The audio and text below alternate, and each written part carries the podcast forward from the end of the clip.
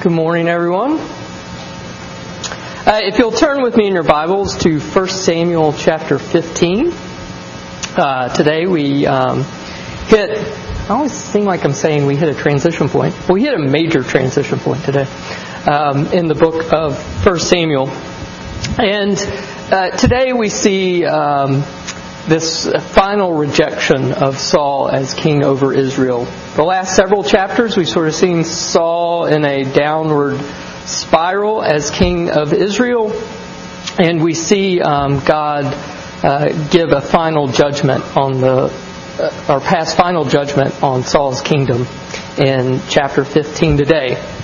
And I actually want to start just by reading um, the end, uh, or a, a couple verses from the end of 14, just to remind us that outwardly Saul's reign is going swimmingly.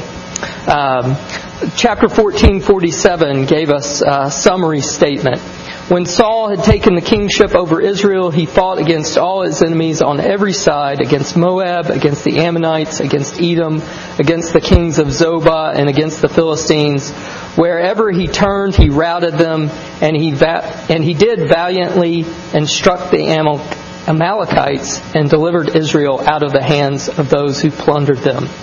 So in the summary statement, um, we're given a picture of Saul as militarily successful.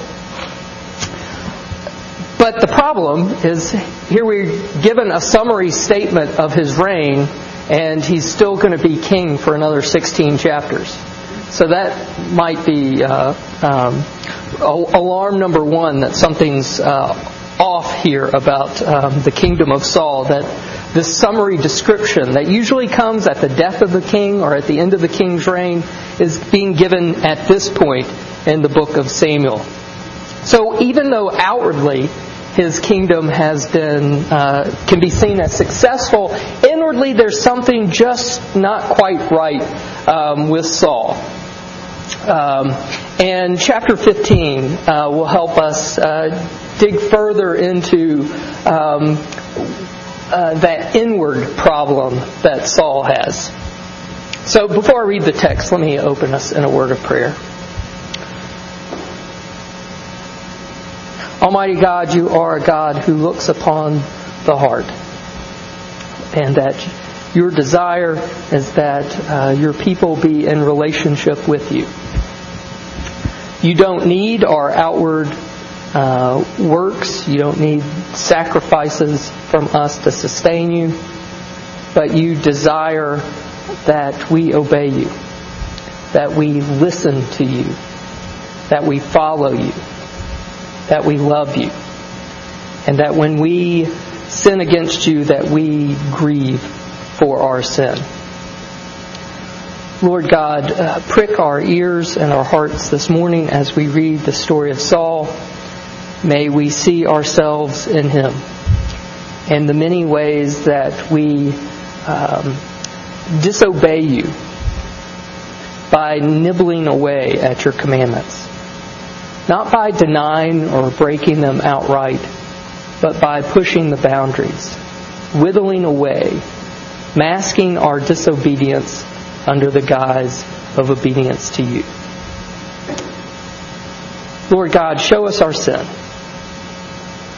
so that we might see our total need for our Savior. Show us our faithlessness so that we can trust in the steadfast love and faithfulness of our God.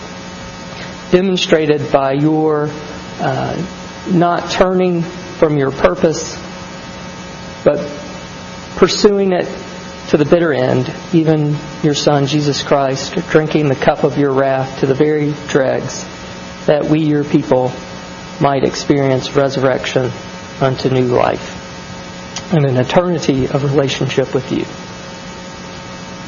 May this morning uh, strengthen our understanding of who you are and our need for you. For we ask it in the name of our Savior, Jesus Christ. Amen. All right. 1 Samuel chapter 15. And Samuel said to Saul, The Lord sent me to anoint you king over his people Israel. Now therefore listen to the words of the Lord. Thus says the Lord of hosts, I have noted what Amalek did to Israel in opposing them on the way when they came up out of Egypt. Now go and strike Amalek and devote to destruction all that they have. Do not spare them, but kill both man and woman, child and infant, ox and sheep, camel and donkey. So Saul summoned the people and numbered them in Telaim, 200,000 men on foot and 10,000 men of Judah. And Saul came to the city of Amalek and lay in wait in the valley. Then Saul said to the Kenites, Go, depart, go down from among the Amalekites, lest I destroy you with them. For you showed kindness to all the people of Israel when they came up out of Egypt. So the Kenites departed from among the Amalekites. And Saul defeated the Amalekites from Havilah as far as Shur, which is east of Egypt. And he took Agag, the king of the Amalekites, alive, and devoted to destruction all the people with the edge of the sword. But Saul and the people spared Agag and the best of the sheep, and of the oxen, and of the fattened calves and the lambs, and all that was good, and would not utterly destroy them. All that was despised and worthless they devoted to destruction. The word of the Lord came to Samuel I regret that I have made Saul king, for he has turned back from following me and has not performed my commandments. And Samuel was angry, and he cried to the Lord all night. And Samuel rose early to meet Saul in the morning. And it was told Samuel, Saul came to Carmel, and behold, he set up a monument for himself, and turned and passed on, and went down to Gilgal. And Samuel came to Saul, and Saul said to him, Blessed be you to the Lord. I have performed the commandment of the Lord. And Samuel said, What then is this bleating of the sheep in my ears, and the lowing of the oxen that I hear? Saul said, They have brought them from the Amalekites. For the people spared the best of the sheep and the, of the oxen to sacrifice to the Lord your God and the rest we have devoted to destruction. Then Samuel said to Saul, Stop! I will tell you what the Lord said to me this night. And he said to him, Speak. And Samuel said, Though you are little in your own eyes, and are you not the head of the tribes of Israel? The Lord anointed you king over Israel, and the Lord sent you on a mission and said, Go, devote to destruction the sinners, the Amalekites, and fight against them until they are consumed. Why then did you not obey the voice of the Lord? Why did you pounce on the spoil and do what was evil in the sight of the Lord? And Saul said to Samuel, I have obeyed the voice of the Lord. I have gone on the mission on which the Lord sent me. I have brought Agag, the king of Amalek, and I have devoted the Amalekites to destruction. But the people took of the spoil, sheep and oxen, the best of the things devoted to destruction, to sacrifice to the Lord your God in Gilgal. And Samuel said, Has the Lord as great delight in burnt offerings and sacrifices as in obeying the voice of the Lord? Behold, to obey is better than sacrifice, and to listen than the fat of rams. For rebellion is as the sin of divination, and presumption is as iniquity and idolatry. Because you have rejected the word of the Lord, he has also rejected you from being king. Saul said to Samuel, I have sinned, for I have transgressed the commandment of the Lord and your words, because I feared the people and obeyed their voice. Now, therefore, please pardon my sin and return with me, that I may worship the Lord. And Samuel said to Saul, I will not return with you, for you have rejected the word of the Lord, and the Lord has rejected you from being king over Israel. As Samuel turned to go away, Saul seized the skirt of his robe, and it tore. And Samuel said to him, The Lord has torn the kingdom of Israel from you this day, and has given it to a neighbor of yours, who is better than you. And also the glory of Israel will not lie or have regret, for he is not a man that he should have regret. Then he said, I have sinned. Yet honor me now before the elders of my people and before Israel, and return with me that I may bow before the Lord your God. So Samuel turned back after Saul, and Saul bowed before the Lord. Then Samuel said, Bring here to me Agag, the king of the Amalekites. And Agag came to him cheerfully. Agag said, Surely the bitterness of death is past. And Samuel said, As your sword has made women childless, so shall your mother be childless among women. And Samuel hacked Agag to pieces before the Lord in Gilgal. Then Samuel went to Ramah, and Saul went up to his house in Gibeah of Saul. And Samuel did not see Saul again until the day of his death. But Samuel grieved over Saul, and the Lord regretted that he had made Saul king over Israel. All right, in chapter 13, um, we had seen a similar uh, rejection of Saul. Um, in 13:13, Samuel said to Saul, "You've done foolishly. You've not kept the command of the Lord your God, with which He commanded you." For then the Lord would have established your kingdom over Israel forever, but now your kingdom shall not continue. The Lord has sought out a man after his own heart and the Lord has commanded him to be prince over his people because you have not kept what the Lord commanded you. So, in chapter 13, we had that statement of the rejection of Saul and the ending of Saul's kingship. So, why do we have a second story of rejection? What's the point of having a second story in which um, we see Saul rejected by God?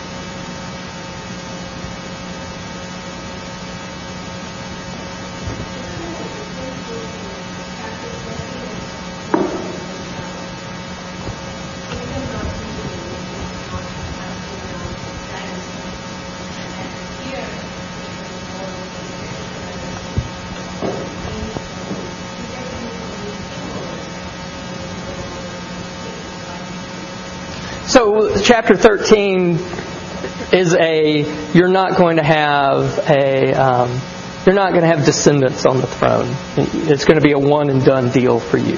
Whereas 15 is a rejection of you as personally as king. So 1, 13 addressing lineage, 15 addressing Saul personally. Okay? What about some of the rest of you? What do you think? Why why the second story?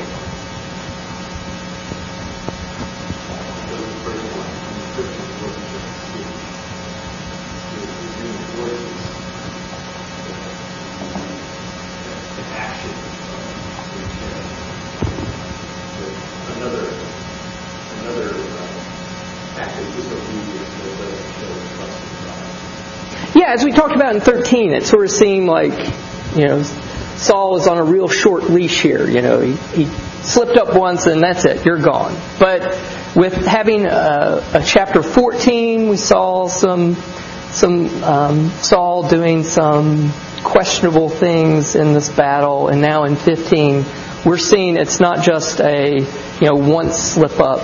Um, it, it's it's something related to his character. Um, it's something that's repeating itself through his reign. So it's not just one instance of, of disobedience and he got thrown out, but it's this this inner quality of Saul that is is showing itself throughout his his reign.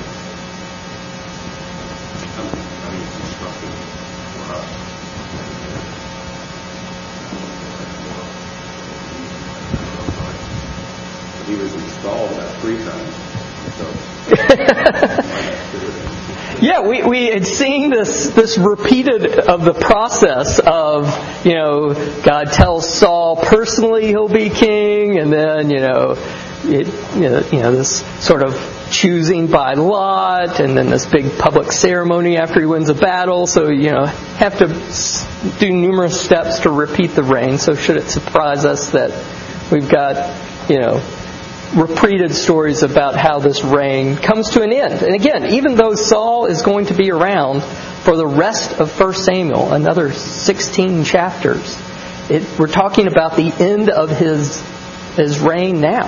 Um, and I think that's something um, we have to give attention to, and the scriptures are giving repeated attention to. He's going to be, you know, in this weird situation. He's going to be king still, but not God's king.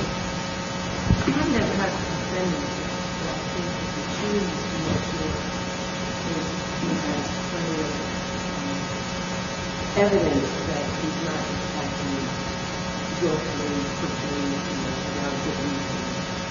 Yeah, this is not, it wasn't a rash decision on God's part in, in chapter 13. So having repeated sort of takes away some of that it, sense of, wow.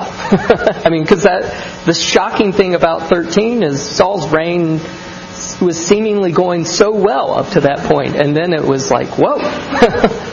what happened? It, it, it, seemed quick and instant, but it, with this giving us a little more sense of the process. And again, that there is some inner aspect of Saul's character that is is affecting his reign. And it's the, again, it's this this description we have of an outwardly successful king, but who's inwardly off passage before, but I've never preached it. You, you're not exactly talking about this, but verse 12, it says, Samuel set up a monument for himself. What is, you know, with, um, I mean, it's, it's, it's, it's characteristic for um, kings in the Near East after they win a major engagement to um, set up a, a stele or some kind of monument testifying to um, their victory. Um, some of our earliest um, non biblical references to Israel come on surrounding kings. It, seems, I mean, it, the pronouns there are very specific. He set up a monument for himself. Um, so I, I think the biblical writer is is distinguishing that between other monuments or altars that are set up after battles to commemorate what God has done. Um, yeah, we, we'll get to that in a little bit more. Bill. There's a little different wording that uh, Samuel uses addressing Saul. In uh, chapter 13, he says, You have not kept the commandments of the Lord. And in uh, present 15, he's saying, because you have rejected the word of the Lord. I think that's a little stronger. Yeah, that here we're with this one because in 13 we we're never quite clear which com, you know it, it was sort of more a general act of Saul presumptuously taking on this role of Samuel and offering these sacrifices he shouldn't. Whereas this, we have very explicit instructions. Our chapter starts with a thus says the Lord. And Saul is doing part of that thus saith the Lord, but not the whole thing. Um, so it's this way his act of disobedience this time is, in, in a sense, more direct because we see that explicit, you know, he has precise instructions for God that he's to follow, and he doesn't follow them to the letter. He follows them as far as he wants to follow them. Okay. Well, um, just I wanted to have that general question as we sort of digged into the specifics. So, um, one thing for us as um, uh, Christians, you know, on this side of the cross, it, it is often um, shocking to our modern ears. Um, this kind of God instructed destruction. So Amalek is to be utterly destroyed. And look at how the um, Samuel's instructions to Saul, how uh, emphatic they are. These imperatives: go, strike, devote to destruction all that they have. Do not spare them. Kill both man, woman, child, and infant, ox, sheep, camel, and donkey. So, what do we do with these kinds of descriptions of, of God enacting total warfare upon Amalek? How do we how do we understand what's going on here? I mean, this is I mean, it's troubling for us who have been instructed by Christ to turn the other cheek, and it's really um, disconcerting for non-Christians who would point to passages like this. Well, this is what your God's like. Boy, that seems pretty merciless. Um, so, how do we understand this? Complete destruction of the Amalekites. What do we do with this? Yes, sir. One of the reasons possibly is that in the time of completion, the attitude was, if you kill my father or my brother or my son, I won't come to you. So he left even the children alive, retribution would come from their time of Okay, so you it's total destruction to bring this to a complete end. That you know, if you leave some alive, then that person is going to um, carry that blood debt. That they have to now seek vengeance upon Israel. So by um, total destruction, it's forestalling any acts of revenge by the people of Amalek. Okay. No, no, uh, but that's what we're doing. We're fleshing out. You know, there are lots of things involved in this, and I think you're right. One of it is it's keeping um, the Amalekites from from you know future acts of retribution in the future. Yeah.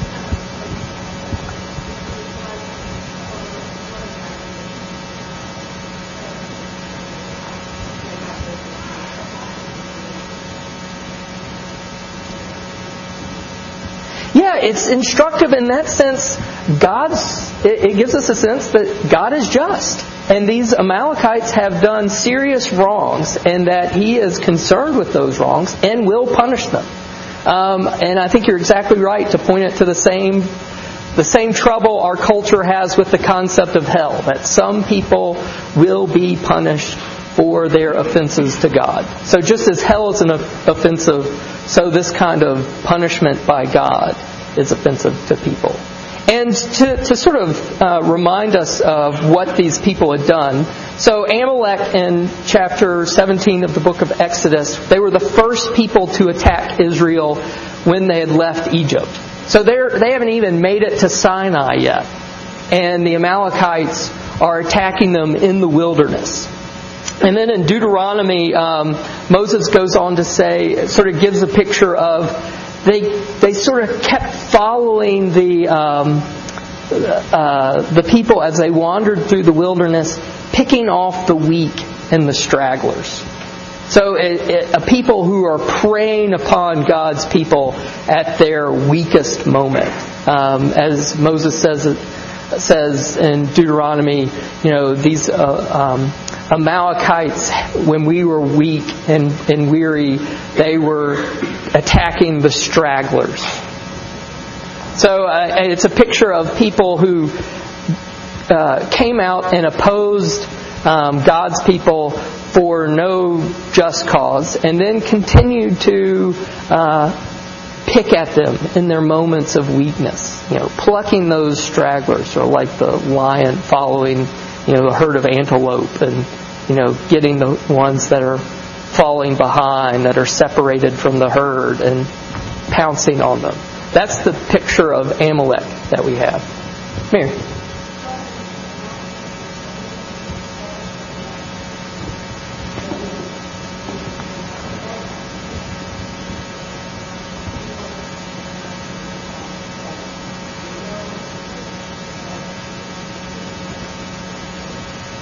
Yeah, this goes beyond military advantage. It goes on, you know, uh, attack for gain. The, this phrase here um, that the ESV, I, I, think, really captures the, the the essence of this phrase: devote to destruction. I mean, we use, you know, that devote, that it's being set apart in a sense. The city itself, in its complete destruction, is itself being devoted to God in this annihilation. The people themselves are not to profit from this. So even though um, uh, Saul later on is going to say, well, we brought these things back to sacrifice to you, that was the point of destroying them on the spot, was this isn't just a military act, it's an exercise um, of, of destruction, and that destruction, the objects of that destruction is being devoted completely to God, that Israel is not to benefit materially from this action. It's an act of God's judgment. These things are being devoted to God, and Israel is not to benefit. George.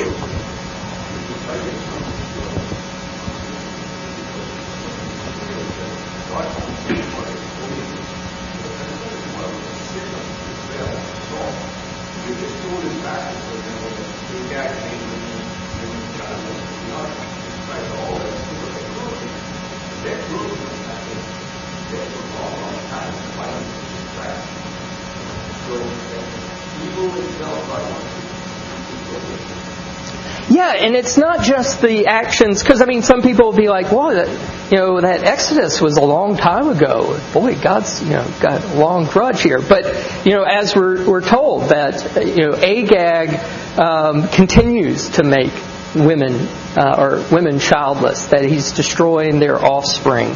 Um, so it's not just a once time in the past, but a continued state. And some people um, make note in the book of Esther, Haman is, is described as an Agagite. So a descendant of Agag.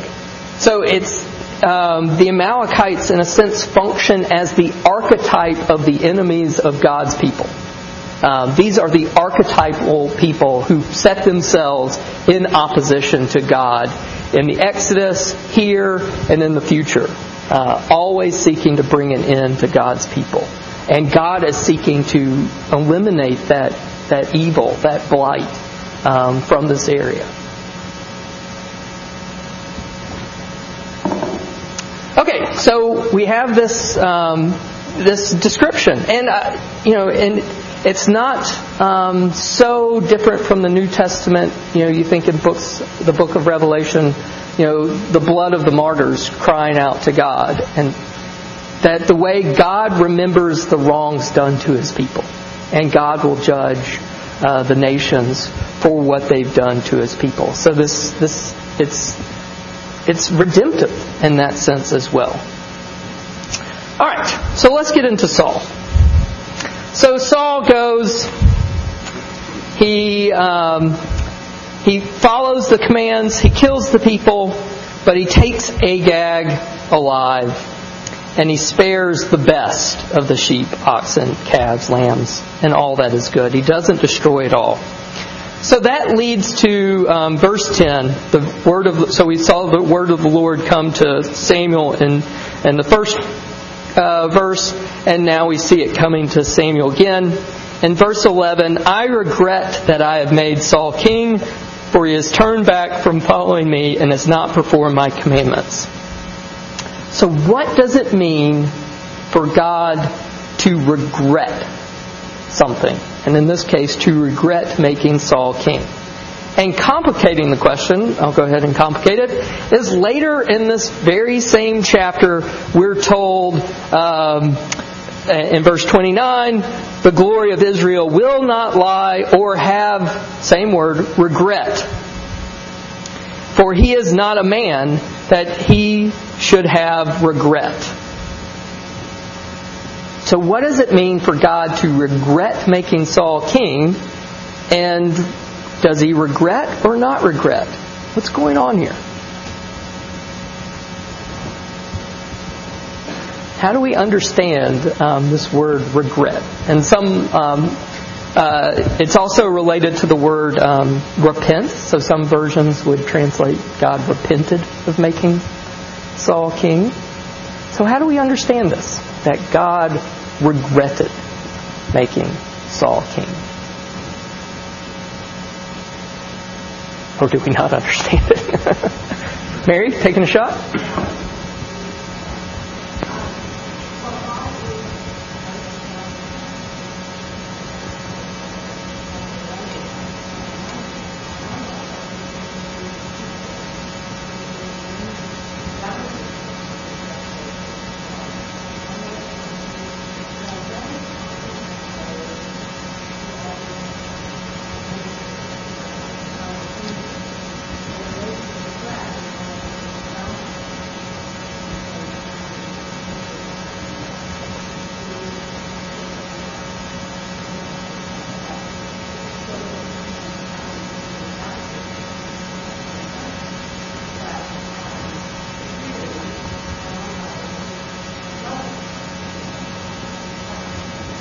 You're you're on the. I think you're on the exact right path. And the word, um, as you say, it's not quite anthropomorphic. Um, the word, and I'm pretty sure they invented this word for it. It's anthropopathic. Um, you know, applying human um, emo- emotion, trying to understand God through uh, terms of human emotions. Um, and it's this, it's, it's the inadequacy of our, our language to express fundamentally who God is and what God is like. And it, so it's it's a problem not in uh, in in the character of God, but it's in our problem of our language to adequately um, describe who God is and what uh, God is doing at a particular moment.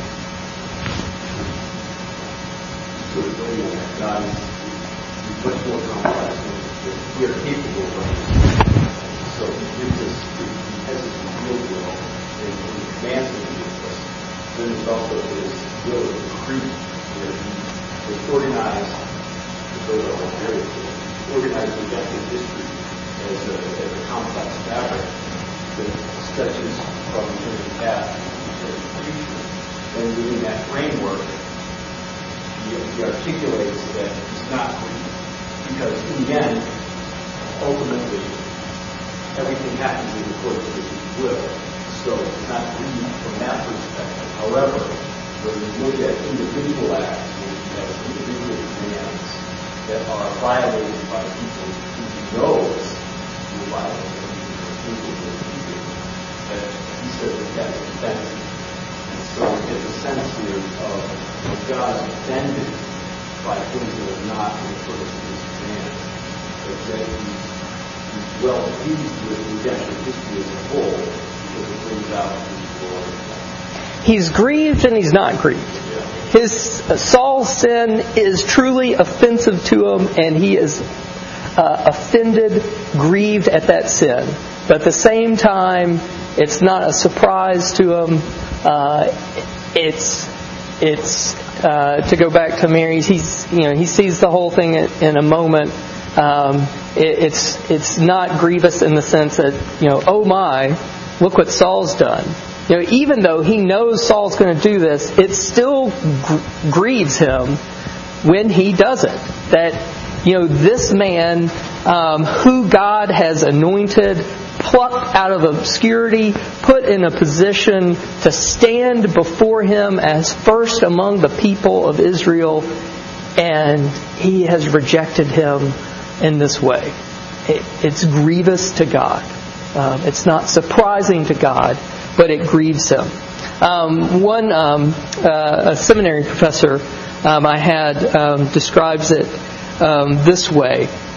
Uh, that verse 11 does not indicate fickleness in God's plan or purpose, but the depth of God's sorrow over sin.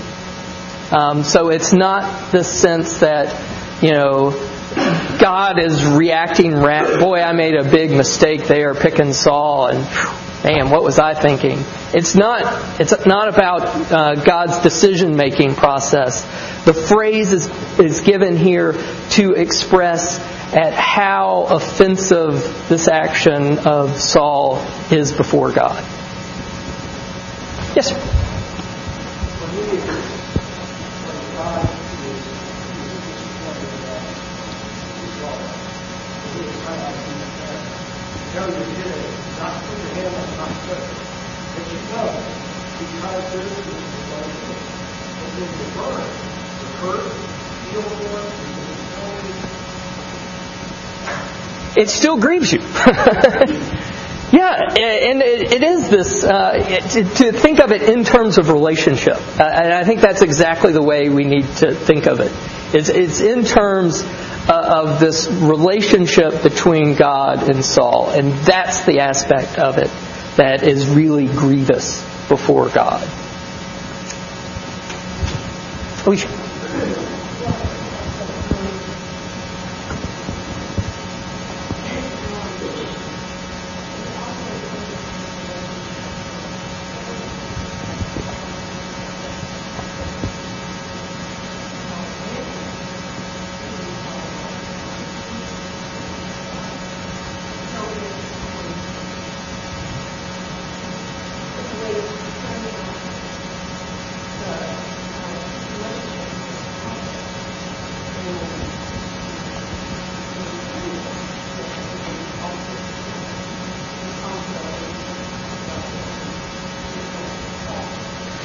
Can you imagine what's going through Samuel's head?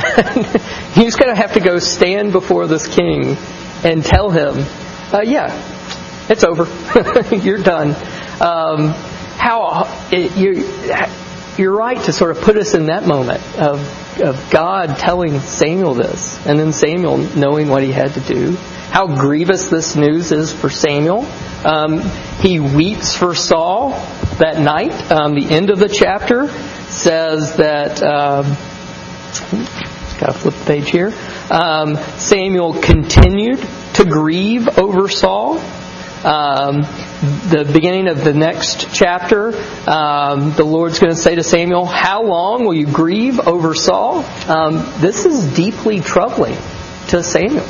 Um, this is not an easy thing for him to go through. Which is so fascinating to think about because he has a responsibility of going and saying, you all don't want to change, and he's dedicating to this, this. So in some ways, as a messenger, he could take the stance of, see, he did exactly what, you know, he said he was going to do. Yeah, and it's the way Samuel is really shown. I mean, again, we talked about this some last spring when we were going through the minor prophets. How the the the prophet uh, before God is is stuck or caught.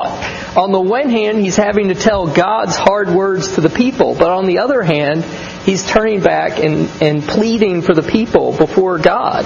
And we see that here with, with Samuel. He's having to deliver these words of judgment to Saul, and at the same time, he's not giving up in his duty to plead for Saul and for the people before God. It's the way the, the prophet is in between people and God. And I think this is, gives us a great picture of him here, giving these, delivering these truly difficult words of judgment. Um, I mean, again, think of how hard it would be to deliver this message. And yet at the same time, it, what Saul's done has grieved him, and he's pleading to God on behalf of Saul. I mean, that I think it's a really striking picture of, of what a prophet is supposed to do. Mike, and then we'll come forward. Um, back in Genesis chapter 6, um, the Lord, some of the wickedness of men was greatly earth that everything saw as a part of the Lord The Lord was sorry that it made them and grieved him in his heart. Um, I find it really amazing that these guys got this passion and these three emotions, you know, of joy, and very well pleased, and being grieved, you know, these things, these things in his heart.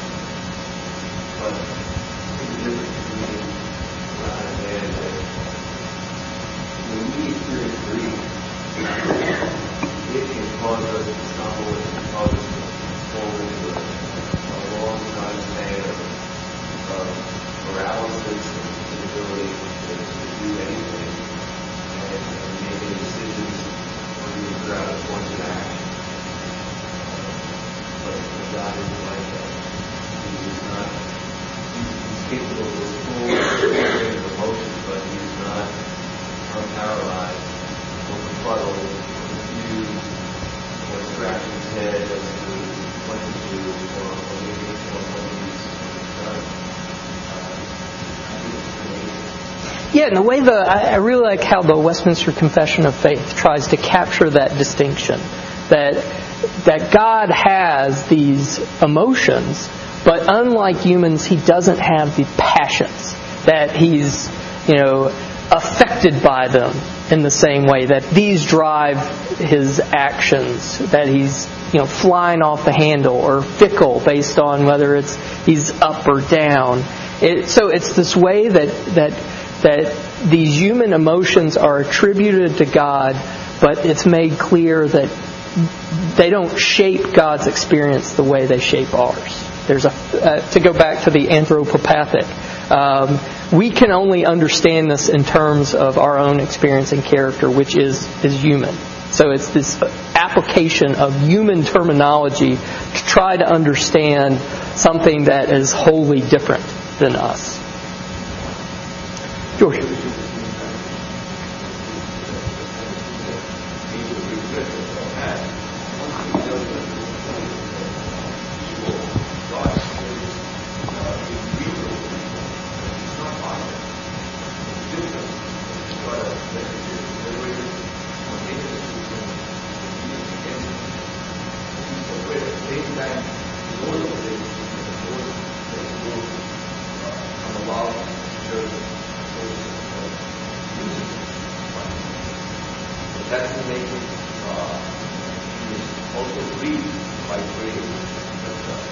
doesn't make it any less painful or um, uh, any less troublesome just because he knows it's going to happen. I mean, to think Jesus knows what's going to happen on the cross, and he still, you know, he still weeps blood um, over in, in, preparation. So, so you know, knowing what's going to happen doesn't make it um, easy, or doesn't mean that it's it's still not grievous. Um, it's it is this way that uh, evil is completely separate from God, and God still reacts to it and seeks to end it. All right. Well, let's um, let's talk a little bit um, in our last uh, few moments here about this um, this interaction between Saul and Samuel. So Samuel, um, after having this sleepless night, now has to track uh, Saul down um, and, and, deliver this word to him.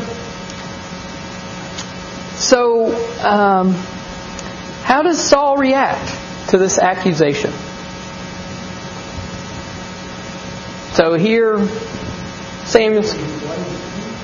Yeah, he blames the people. So, you know, blame shifting and isn't, I mean, we, we went to Genesis 6. Let's go back to Genesis 3 now. and, and, uh, you know, it wasn't me. It was the woman you sit with me. Um, it's, it's interesting. Not only blames the people, um, uh, and I'm, I think of this largely because I've been grading papers and I just last week given students this, my why passive voice isn't good to use in, in historical description because it shifts it or it it um, it it masks accountability. Um, it masks who's responsible for the actions, and this whole section is rendered in, in passive voice.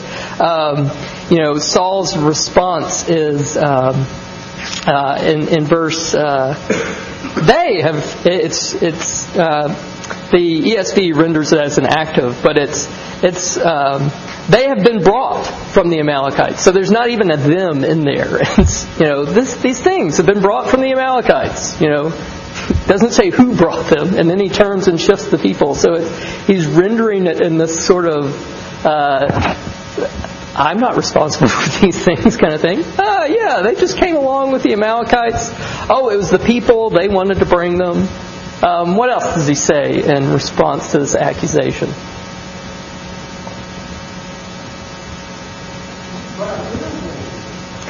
Yeah, his first, notice before Samuel even says anything to him, he says, uh, Blessed be to you to the Lord. I've performed the commandment of the Lord. Um, and then when he says, Samuel says, You've disobeyed, and he says, I have obeyed the voice of the Lord. I've gone on a mission on which the Lord sent me. I've brought Agag, the king of the Amalekites, uh, or king of Amalek, and I've devoted the Amalekites to destruction. So, what's the problem? I obeyed. Sort of. kind of. You know, he, he played with the edges of the obedience. Well, you know, I obeyed mostly. Um, I obeyed partially. Um, and I think this is this is something um, I really think should be instructive uh, to us. That it's not an enormous, um, in your face, I'm not going to listen to you, God. It's the way He's couching His disobedience in acts of obedience. Um, it's the way of, as one um, um, uh, Eugene Peterson talks about he's nibbling at the edges of God's commandments. Um, you know, it's, yeah, It's a 30 mile. I'm not going 100 in a 30 mile an hour zone. I'm going 35 over the speed limit, but just a little. Or you know, I'm not you know robbing the. I don't even know what bank is in Concord.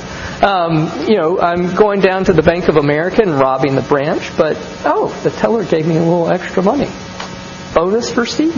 Um, you know, it's it's that it's it's those little kind of uh, nibbling on the edges of what God's commandment that is really um, is really troubling uh, to God. In a way that because it, it allows us to sort of keep this sense of being hey pretty upright. You know I'm not doing the bad stuff. Um, but keep you know accumulating these little kind of couching our disobedience in terms of still being obedient. Mary.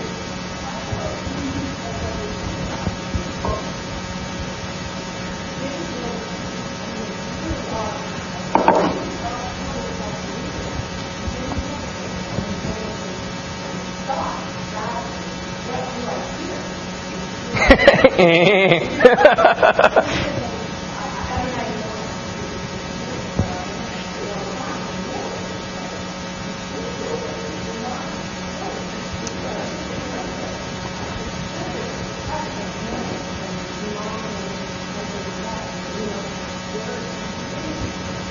and I think the uh, the masking, the way he masked the obe- or disobedience as obedience. Oh, well, I did it to sacrifice. Um, you know, and again, to sort of think of um, the way you know to devote to destruction. That in itself was to be the act of sacrifice.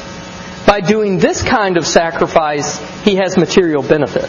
Um, you know, the devote to destruction, you get nothing from it sacrifice to God in Gilgal, you get the regular portion of food for the king, for all the people. Um, so there's material gain to, to be gained in it. Um, it it's yeah. I, I, I might I'm back off from my original assertion. There is I mean it's blatant enough. I mean I love that line. you know, what's the bleating of sheep I hear and the lowing of cattle? I mean it's just I mean, it, uh, I mean, I love the way Scripture describes things um, sometimes, and this is one of those points that's just sort of like, hello. so Samuel certainly uh, says it's pretty obvious that his disobedience, or his disobedience is pretty obvious. Maybe you wonder what they really were going to like a kid getting caught stealing candy and saying, oh, well, I did it to give to my brother. You know, were they really going to, or did yeah, I think he was. Yeah, it, it could be sugar, you know, and it's you know once you bring them back, you know, it's you, it's easier. It's certainly easier, even if you are bringing them back to sacrifice. It's easier to it's like, oh no, those cows were in my pasture all along. They didn't come from Amalek. Yeah. Yeah, he's benefiting multiple ways. Um, the one reason I say that he really, um, that maybe he really was bringing it to sacrifice is one, because in the last chapter we saw that Saul is very interested in going or doing religious things, um, having ceremonies, pursuing rituals. And what this passage is really emphasizing to us, you know, with this, this sort of statement in the middle, has the Lord a great delight in burnt has the Lord as great delight in burnt offerings and sacrifices and obeying the voice of the Lord. He's doing all these things. He's going through all these religious actions, and yet he's neglecting the inner matter of that religion. He's performing the externals, and he's missing the point of obedience.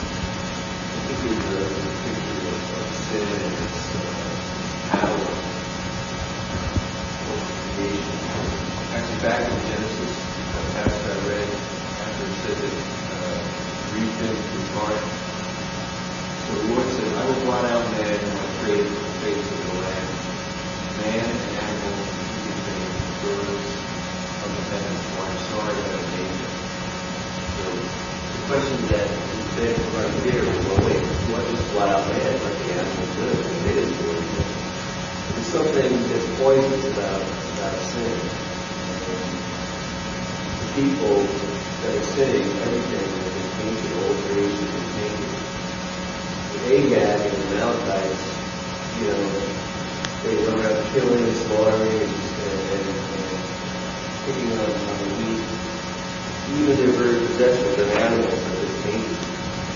And, and if God wanted them to be utterly destroyed, there's a picture here of, of God wanting to blot out sin utterly. Uh, when you let it, let the whole go. That's why there's this practice of the house, there's no, no the house. Uh, allowing animal to live. But obviously, of course, you know, monetary but they're. I think they're all destroyed. Yes, sin has effects on all of creation.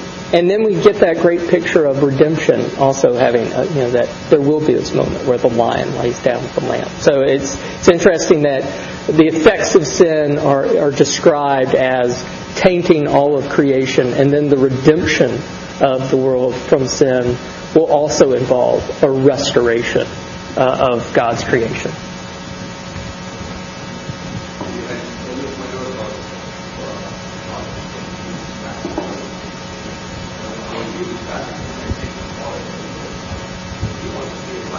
Yeah. He, seems more merciful in this passage than, than God.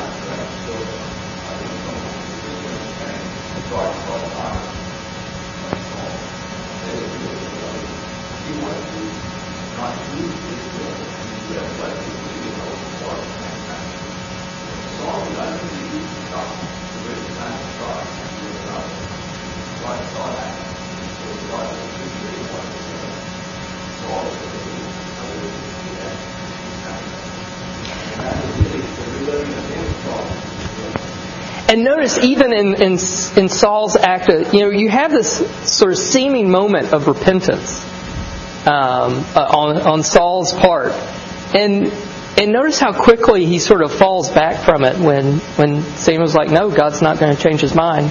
Well, could you at least go back and like give a show of you're on my side? And it's and I think that's the Saul wants the appearance, and God wants the reality. And that's you know what's bringing us to in the next chapter when we're introduced to this man after God's own heart, who's going to have similar kind of um, acts of disobedience, but how he reacts at those moments of disobedience is going to be very different than Saul. Um, you know, here in this chapter, just to end with, we're seeing, shown God grieving more over the sin of Saul than Saul does. Um, God is grieved by Saul's sin, Saul's not. And I think that's, uh, you know, something we, we take away from this passage.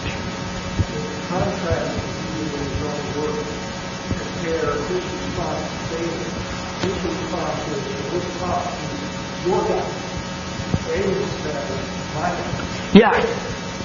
Uh, the pronoun is really striking.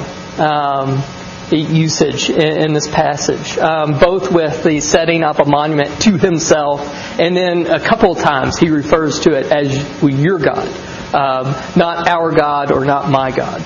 Um, which again goes at Saul's been doing all these, going through all these motions, but there is no, there is no inner, uh, inward relationship with God. It's all on the outside. All right, well, let me uh, close us in a word of prayer.